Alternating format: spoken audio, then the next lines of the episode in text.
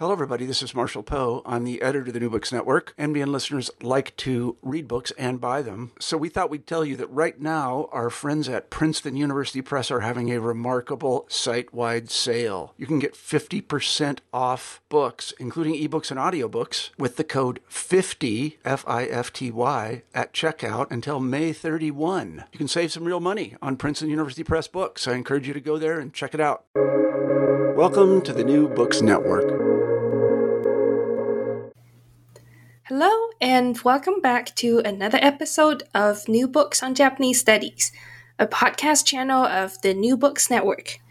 I am your host today, Jingyi Li from the University of Arizona. In today's episode, we have Professor Christopher Joby with us to talk about his new book, The Dutch Language in Japan, a cultural and social linguistic study of Dutch as a contact language in Tokugawa and Meiji Japan.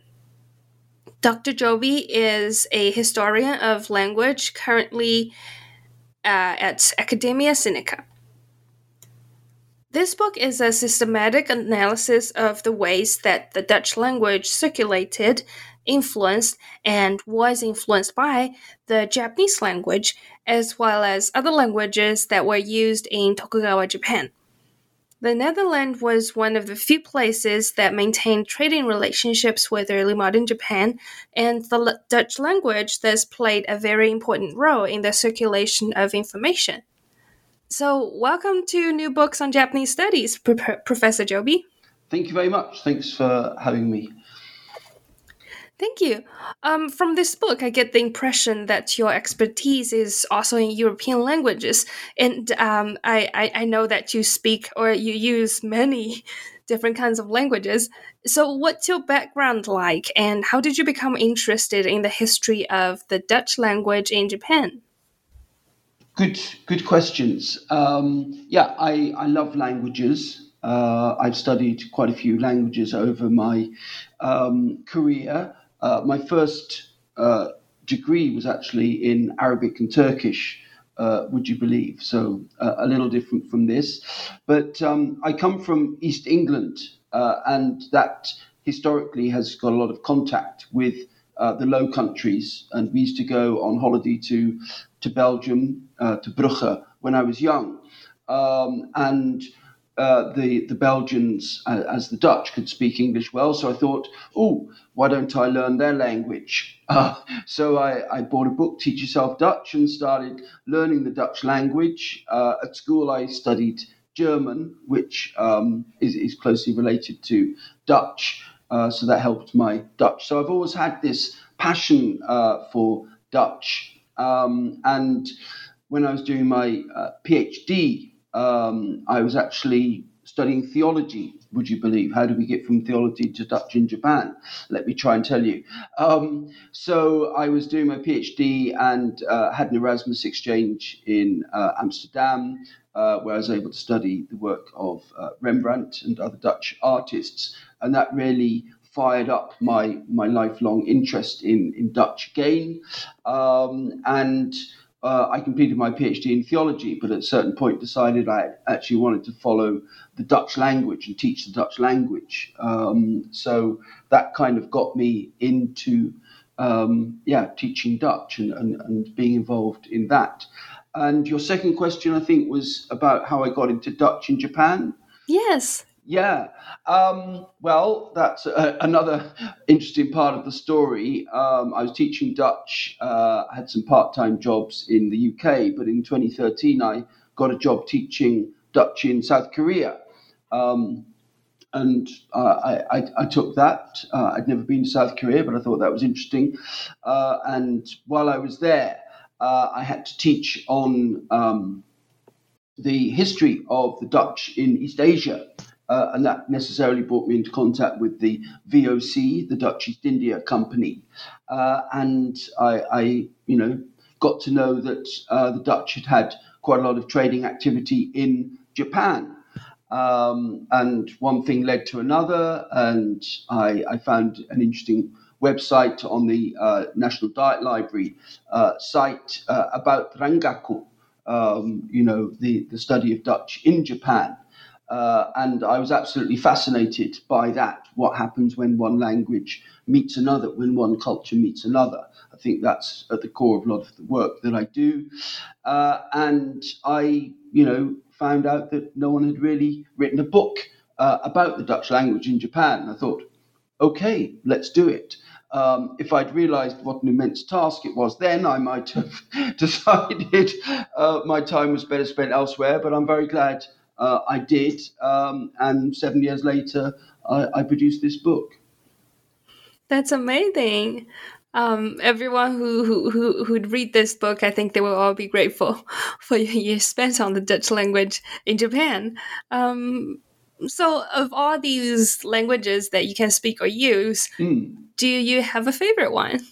Well, it is Dutch, uh, funnily enough. I say, I say funnily enough because certainly in the English speaking world, um, you know, not, not many people learn Dutch, in part because uh, the Dutch and the Flemish typically speak very good um, English. But I've just always had this love for Dutch. Um, trying to analyze why that is um, is is not easy. I think it's in part because it it's kind of like English, but it's kind of not like English, um, if if you like. So it's like a a close cousin, you you know, um, who, who, you get on with, rather than a distant relative, if you like. Um, and uh, yeah, so so I love Dutch, but I, I, I love all languages. I, I love Italian.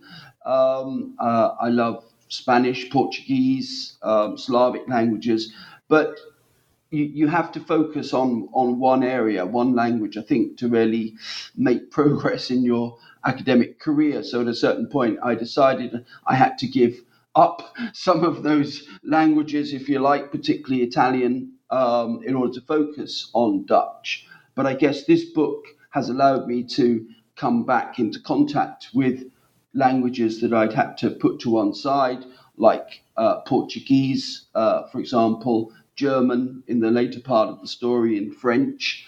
Um, and that was a particularly interesting part of the story the fact that, you know, we, we perhaps aren't aware of uh, how many um, European or Western languages were uh, used in Japan at, at certain points in its history.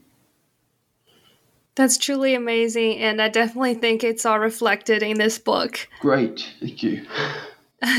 so, um, since we're talking about the use and influence of language um, to to get into your book, how did the Japanese learn Dutch, and how did the Dutch learn Japanese?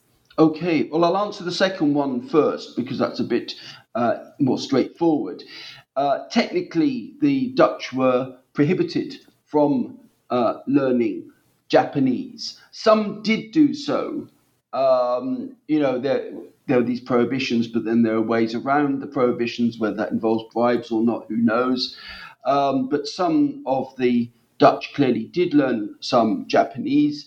Typically, they were intellectuals. Uh, I think of Isaac Titsingh, um, for example. Uh, he was the captain or opperhoofd of the um, Dutch trading post at Deshima uh, in the second half of the 18th century. Um, and he'd studied at Leiden University, clearly a very intelligent man. And he built up a network of Japanese intellectuals, uh, samurai, uh, with whom he corresponded. Um, and typically they'd correspond in Dutch, but you know he'd ask them questions about Japanese. Um, from his archives, we see that he was practicing writing uh, in kanji. Um, so, you know, he wouldn't necessarily have been using it in everyday conversation, but certainly had acquired some knowledge of Japanese. Uh, others, such as Engelbert Kaempfer, um, the uh, German physician in the late 17th century, also acquired some Japanese. And then uh, Philip von Siebold, um, perhaps uh, the most famous uh, of the physicians on Deshima, um, clearly learnt uh, some Japanese uh, as as well. So that's that side of things. On the one hand, prohibited, but on the other hand, some Dutch were clearly uh, learning it. Some had to leave. Actually, some some Dutch in the 17th century were asked to leave by uh, the Japanese authorities because their Japanese was too good. Um, the reason for that, uh, without being too cynical, is probably because the uh, I would argue that the um, Japanese authorities wanted the to have interpreters as middlemen between the um, Dutch traders and the Japanese merchants and intellectuals um, who they were dealing with. Um, and that allowed them to gain information about what the Dutch were up to. So you could see them perhaps as spies by another name.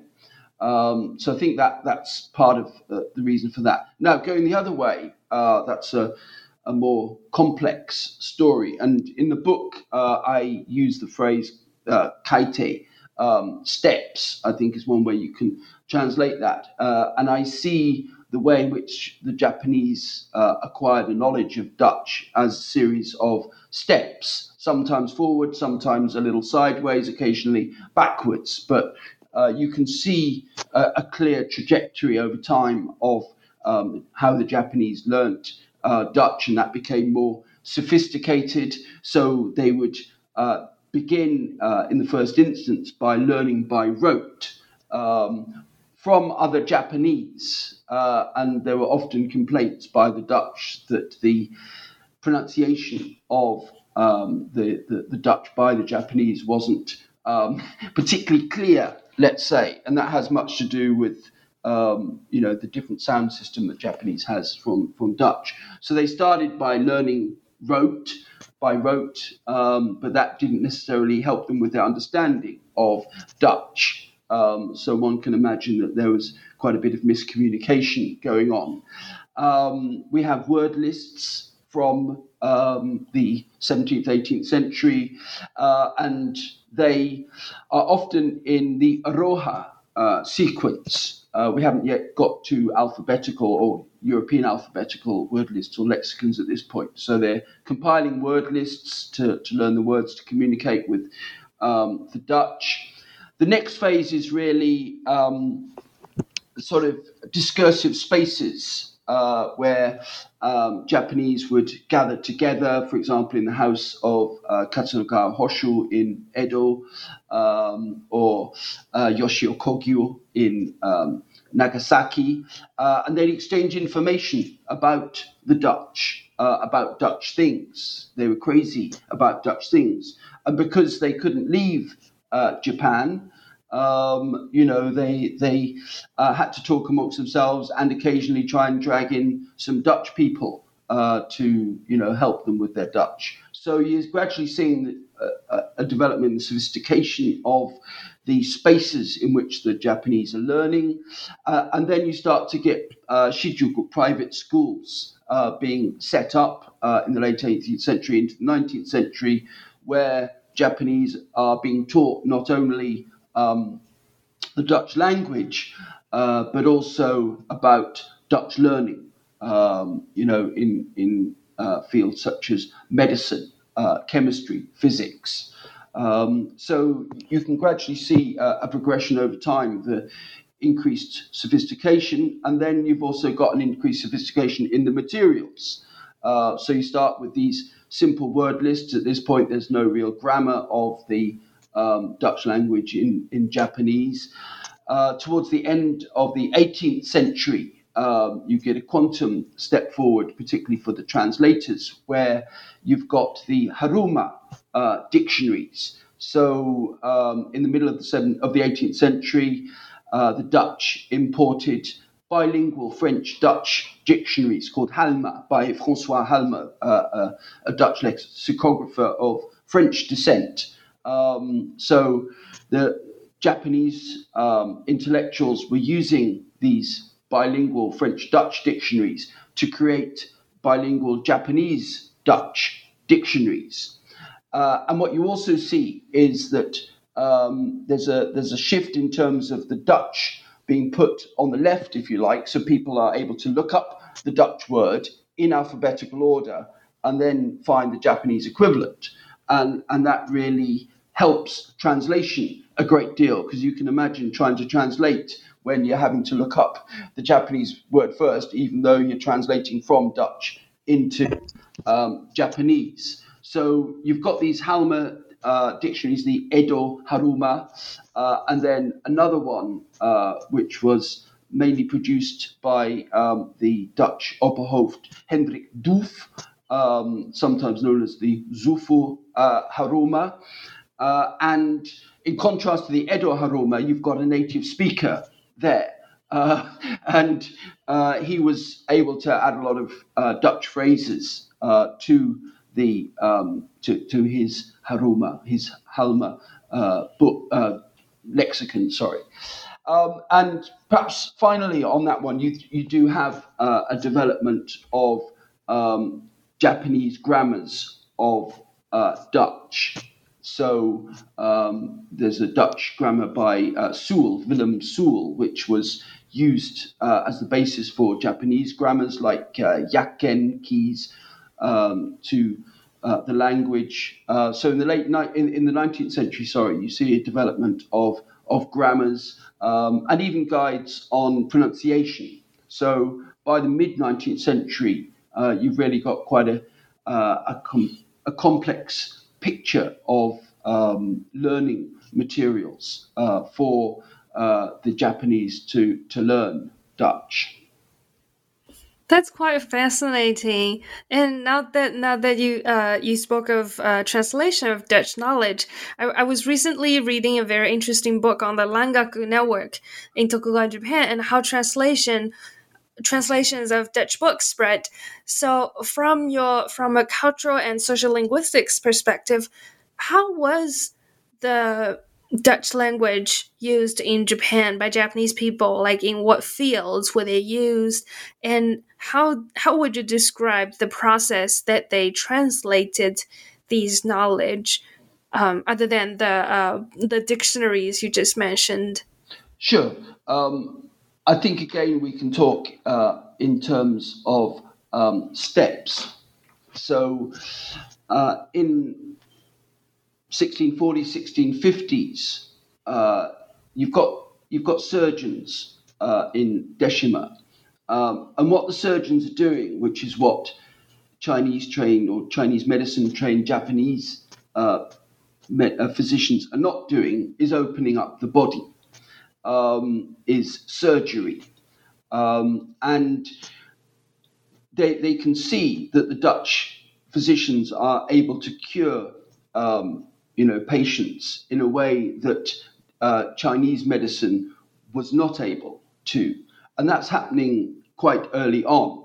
Uh, and a key moment um, is in 1650, um, where you have a, a, a German um, uh, physician in uh, Edo who manages to cure uh, one of the courtiers of um, the shogun um, of um, uh, what was it? Uh, of some some disease which um, the gout that's right it was gout uh, is able to cure the courtier of gout which the Chinese physicians had not been able to using their uh, approach to medicine, which is more holistic. Um, so quite early on uh, in the story, the the um, Japanese see that Dutch uh, surgery uh, medicine has something to offer them. In the first instance, uh, translations, and we need to understand the word translation quite broadly here, um, often involves noting down the oral instructions of um, the surgeon uh, and then translating um, those instructions into um, Japanese. Uh, over time, again, uh, the, the, the, Dutch physicians produce notes that the Japanese uh, translate. Uh, and then uh, we start to get Dutch books being imported on medicine and those being translated into uh, Japanese. Um, and uh, a, a, book by Adam Kulmus, which was originally written in, uh, in Latin, um, was translated into uh, Japanese as Kaitai uh, Shinso, Shinsho, sorry. Um, and that was a, a key moment um, because that included people like uh, Sugita Genpaku and Maeno Ryotaku.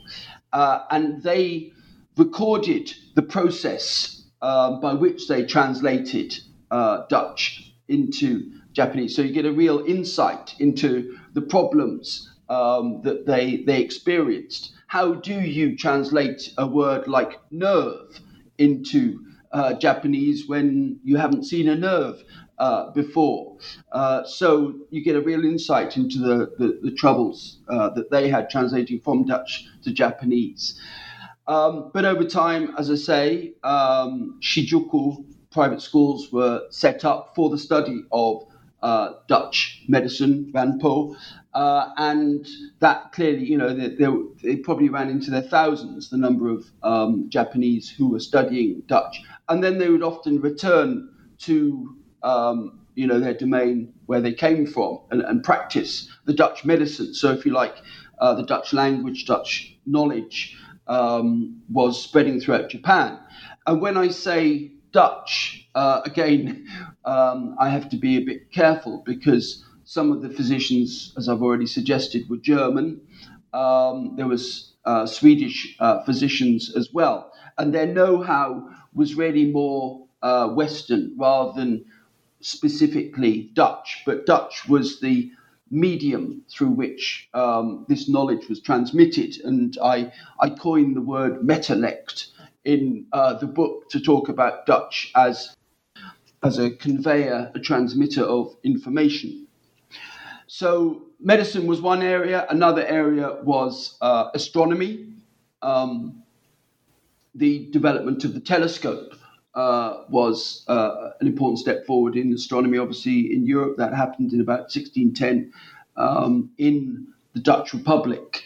Um, so clearly, the, the Dutch were able to, uh, you know, see the stars, see the sky much better than um, their Japanese counterparts, um, and they were able to contribute to producing better calendars for uh, the Japanese, and that helped in terms of uh, agriculture, um, when to sow your seed, when to harvest, uh, etc. So um, often, I, think Wim Boot sums it up very well. The, the Japanese translated what they needed to translate. It wasn't a case of the Dutch coming along and saying, "Oh, we've got these books. Would you like to translate them?" It's a case of the Japanese saying, "Oh, you do it that way, do you?" Or, "Okay, you you you have these insights. Uh, we want to know more uh, about that." Um, and sometimes that would lead to you know a paradigm shift. Uh, I think, for example, of uh, botany um, in in uh, the 18th century. Uh, Carl Linnaeus developed the binomial system for plant classification. up to that point, both in Europe and in Japan, plants had often been classified by um, characteristics, um, such as what what could they cure. but um, Linnaeus uh, introduced a much more systematic uh, approach, uh, which also ensured that people didn't confuse plants. One could be poisonous, one not. I don't know what I'm dealing with here. Okay, so he introduced that in Latin, um, but obviously it was the Dutch who, was in, who were introducing that into Japan. Um, one of his disciples, Carl Thunberg, um, was a physician in Japan, and he collected specimens of uh, Japanese plants and um, published a book, Japonica, uh, on Japanese plants using uh, the binomial system developed by Linnaeus uh, and uh, Philip von Siebold. Um, he taught uh, at his uh, private academy, the narutaki-juku, and one of his students was Ito Keisuke, um, and he was, uh, you know, sometimes seen as the father of uh, Japanese botany, very important figure there. And he is again using uh, the Linnaean binomial uh, species genus system. So, in a whole range of of intellectual um, areas, uh, the, the, Dutch are making contributions to Japan. But it's important to stress it's the Japanese who are deciding what they need rather than, if you like, the, the Dutch um, pushing it. Wow, you raised so many interesting points, some of which I definitely would like to come back to. Mm-hmm. But although the main discussion of this book is about the Dutch language, as you just mentioned, there were other languages used in Japan. What were they, and were they used as uh, this might be repeating what we are talking about a bit, but were they used, were these other languages used in the same fields as Dutch was, and were they learned in the same ways as Dutch was? Okay, I think we can um, analyze that in, in sort of three stages. Um, when Dutch arrived, if you like, and um, I perhaps go a bit too far in the book, but I try to make Dutch almost a person arriving on the shores of uh, Japan um, and in 1600, and then asking what happened next. But when the Dutch language came to Japan, um, Portuguese uh, was already quite well uh, established um, as the main European language in uh, Japan. This had partly to do with uh, the promulgation of Christianity by Portuguese, but also uh, Spanish uh, and other Catholic um, missionaries, um, but also uh, trade. Um, the, the, Portuguese acted as intermediaries uh, between Japan and China because China had prohibited um, official trade between the two countries. So um, Portugal, um, you know, took on the role of commercial intermediary there. So Portuguese was quite well uh, established in um, Japan, um, certainly uh, for intellectual uh, life, uh, but also for religious life, and of course Latin uh, was used. The mass was celebrated in uh, Japan in Latin. but as we all know, towards the end of the 16th century, um, the Japanese authorities started to clamp down on uh, Christianity, uh, and eventually in 1639, all the Portuguese were expelled after the Shimabara, uh, Shimabura rebellion. Um, and but after that, uh, even though there weren't any Portuguese left in uh, Japan, um, the Portuguese persisted uh, as a language, certainly into the 18th uh, century. And we, we can ask why, why was that? Well, uh, it was clearly already well established. Some people already spoke Portuguese, so they were unwilling to switch uh, to it. Um, it's likely that certainly in the 1640s, 1650s, um, that uh, when Dutch spoke to Japanese, they would use a Portuguese interpreter, which uh, one can imagine led to various bits of miscommunication. Um, so Portuguese persisted, but eventually, uh, in about 1670, the uh, governor of Nagasaki s- started to send the interpreters to the Dutch to learn Dutch, uh, and so that's you know Por- Por- Portuguese really starts to decline after that time, but um, well into the 17th century, uh, Japanese intellectuals are asking the Dutch for Portuguese books, not Dutch books. So clearly, Portuguese persists, and you can see it as a, a competitor uh, to Dutch in, in um, early Tokugawa Japan.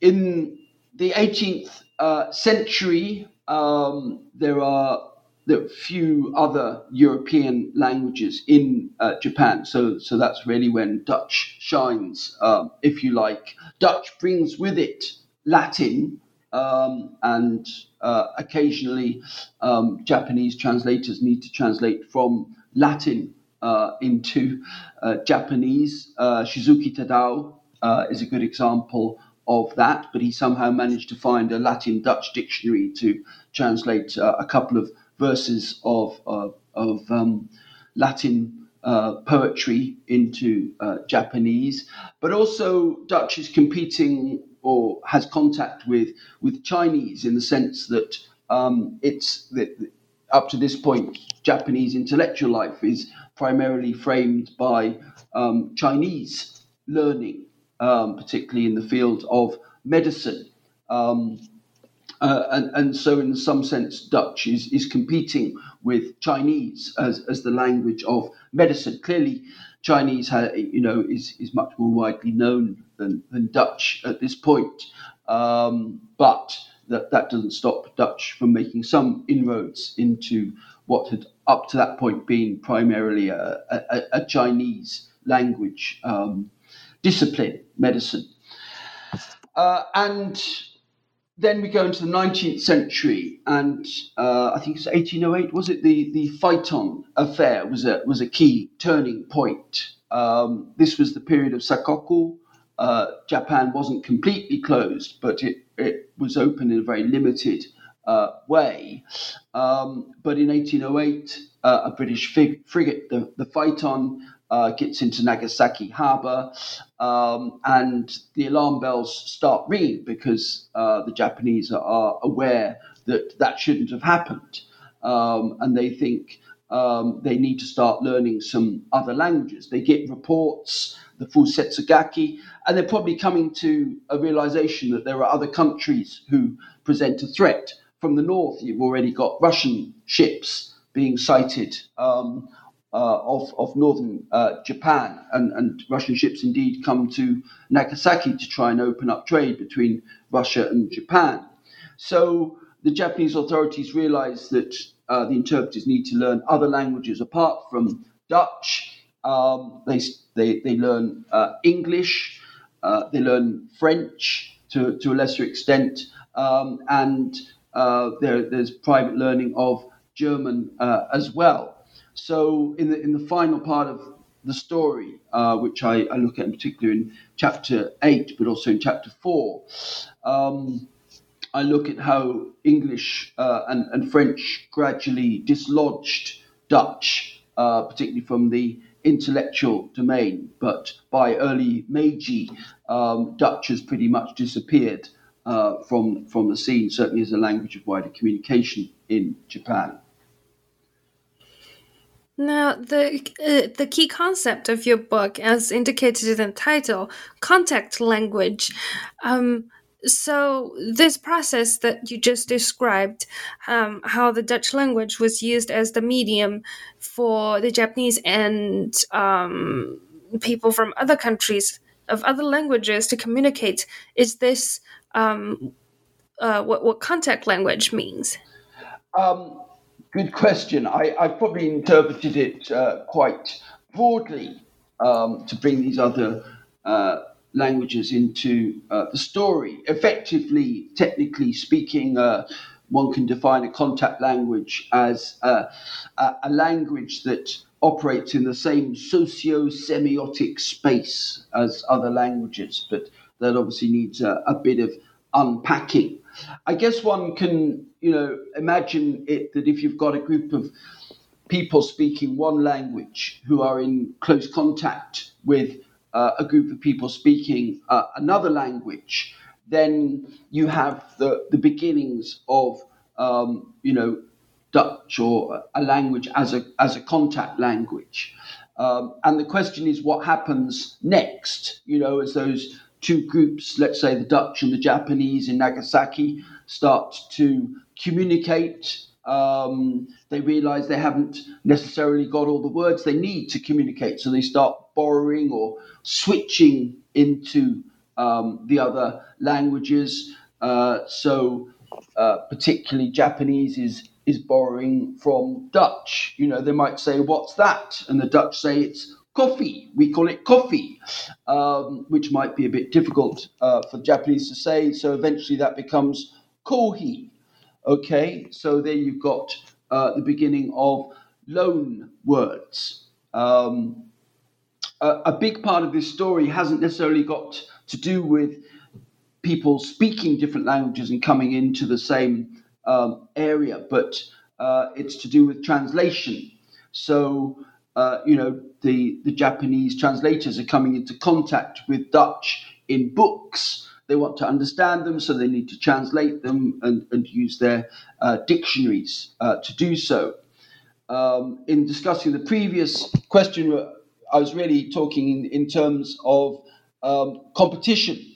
Okay, uh, you've got those two groups of speakers who, you know, might just swap words here and there, but at a certain point, one group might think it's better, its language is more powerful in some way, and so that uh, one language, language A, starts to dislodge um, language B, uh, and that was certainly happening um, at the beginning of um, the, the, the story where Dutch eventually dislodges Portuguese, and at the end of the story where English uh, and French and, and, German dislodge Dutch. So when those languages come into contact, there's often an element of um, competition.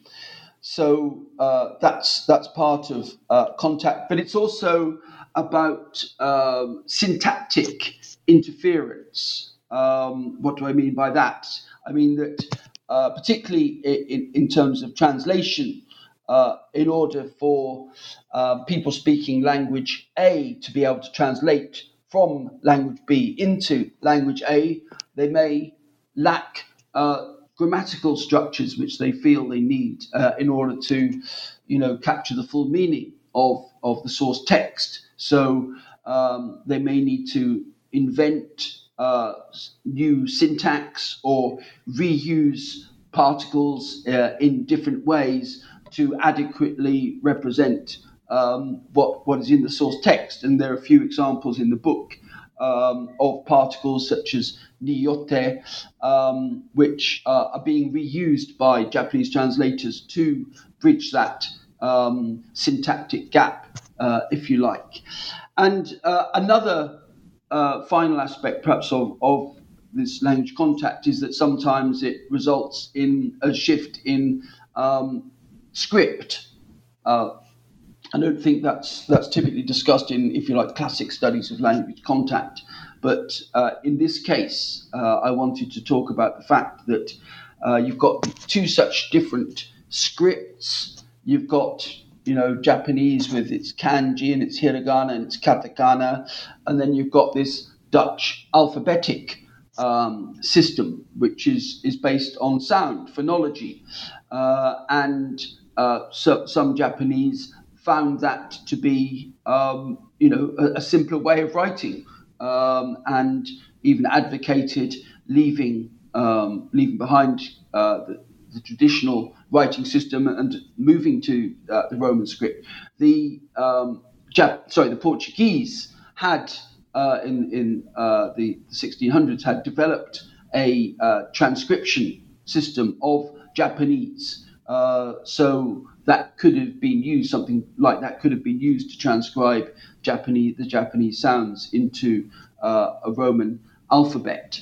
Um, but on the other hand, you had Japanese who didn't like the foreign influence that was being exerted, and they saw the writing of um, Japanese in a foreign script as a step too far. Um, so they uh, certainly, you know, rejected this barbarian um, script, uh, you know, like people writing sideways. Um, so they eventually won the day, but there were certainly discussions around whether, uh, you know, Japanese should be written in uh, Roman script. So yeah, there, there are different ways. There's loanword borrowing. There's uh, syntactic uh, interference, uh, and on occasion graphic interference as a result of that language contact. That's absolutely fascinating.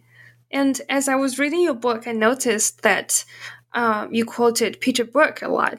Now, I am a big fan of Peter Burke myself. I find his works on popular culture to be very useful when um, I analyze uh, the cultural history of early modern Japan. So, can you, for a selfish purpose, could you uh, talk more about uh, how Peter Burke's um, works uh, can be inspiring for your uh, for this study on the Dutch language in Japan. Lovely question, thank you. Yeah, I'm I'm a big fan of um, Peter Burke's work. Uh, I typically find that when I want to study a new subject, whatever it is, uh, Peter Burke's been there before. Um, myself, uh, I wrote a book on um, multilingualism in the Dutch Republic, uh, which was published in, in 2014. And Peter Burke had written about um, a, a, sort of cultural history of the Dutch language in the early modern period. Uh, and that really helped me uh, think uh, about the, the subject um, in, a, in a very productive way. I think what I like particularly about Peter Burke's work is that he frames the subject using apposite phrases. He helps to sum up the, the, the main idea uh, in a very good way. So, one example would be cultural go between. Um, I like that idea. Um, someone's, you know, with, with a, a foot in um, two cultures and enabling um, cultural transfer from one culture to another and also uh, linguistic uh, transfer. Um, and that was a, a particularly um, productive phrase uh, for me to use in uh, this book. He's done a lot of work on translation. He's an early modernist, um, and I, I, guess that's one of the caps that uh, I wear. Uh, he's written on translation in early modern Europe, uh, and I felt when I was discussing translation in uh, Tokugawa, Japan, that it would be useful to frame that discussion in similar terms to the way in which Peter Burke had discussed uh, translation in early modern Europe, you know, asking deceptively simple questions like who was translating, how were they translating, translating, what was the effect of this translation on broader uh, society. So yeah, I, I really like um, the way that uh, Peter Burke frames um, you know, the discussions that he has about cultural history. Um, and also the fact that he's a, an early modernist means he's he's often been uh, there before myself, um, which is which is very helpful. So you mentioned um, early in our conversation that there hasn't been there haven't been a lot of scholarships on this topic because of the difficulty of dealing with multiple languages. Um, so, moving towards the end of our conversation, I have one last question for you. Now that you have dealt with almost all the technical issues on Dutch as a contact language in Japan, in this book. What are your next steps, and how does this project fit in your entire uh, broader um, interest of research? Okay, thank you uh, for that. Uh, just before I answer that question, if I just may make a quick plug um, for uh, the listeners, um, the book, uh, The Dutch Language in Japan, 1600 to 1900, um, is available via the Brill uh, website. Um, and listeners to the podcast can get a 50% discount on the book um, if they purchase it uh, for themselves or for their institution by the 31st of May. And they need to include the discount code 72150. 72150. Um, so hopefully uh, that will, you know, uh, inspire uh, a few purchasers of the book. Then to come to your question, what are my next steps? Well, uh, I'm currently in Taiwan, um, and uh, I'm here uh, on a on a fellowship to study um, the, the the reception of the Christian gospel in Taiwan, and as I occasionally surprise my Taiwanese friends, I, I, tell them that the Dutch were the first Europeans uh, to come to uh, Taiwan uh, in 1624, uh, and uh, they came to trade, but also uh, with the purpose of converting um, the indigenous Formosans to Christianity. Um, Spanish also came to Taiwan as a sort of counter move in, in the Eighty Years' War, uh, and they also brought with them missionaries who uh, converted uh, northern Formosans. So I look in that book at how the European missionaries tried to bridge what was quite an immense cultural and linguistic gap between their own cultures, you know, uh, informed by Judeo Christianity, by um, pagan classical world, by the Renaissance, how they brought uh, the Christian gospel and tried to communicate the Christian gospel to the uh, Formosans, who of course would never have heard of uh, the gospel, who spoke uh, completely different languages, to uh, the Dutch and, and Spanish. So that's really, if you like, a case study of reception, but it still somehow involves the Dutch. And then, sort of at the other end of the Eurasian continent, uh, I'm um, I've just written another book on a an Anglo-Dutch poet uh, who lived in my hometown of Norwich uh, in the 17th century, uh, and I look at how he formed his literary identity and his military identity, various identities in um, early modern England. So that that book really focuses on the questions of um, identity formation. So that's uh, you know those are two projects which uh, I'm uh, currently involved in. Lastly, I guess going back to Japan, um, I would certainly like to do further research uh, in Japan. When you've kind of produced a, a, big book like that, you perhaps need to take a little break, do something else, and then come back to that subject with, um, you know, fresh enthusiasm.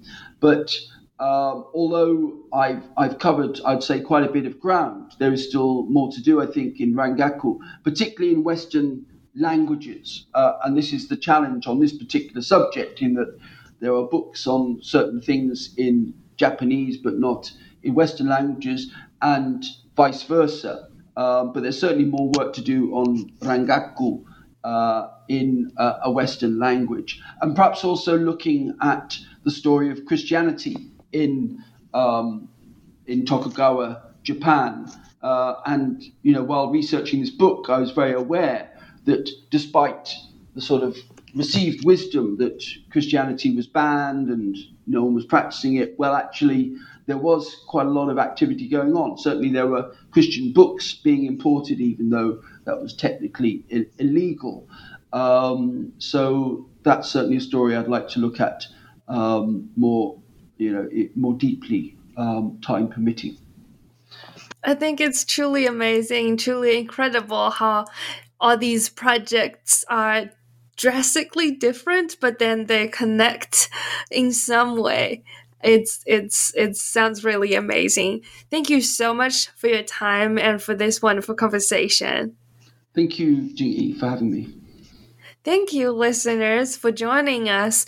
To find out more about the interactions between Dutch and Japanese, make sure you check out this new book, The Dutch Language in Japan. And you can find the uh, promotion link, the promotion code in the description of this book above. This is Jing Yi from New Books on Japanese Studies. I will see you in our next episode. Until then, goodbye.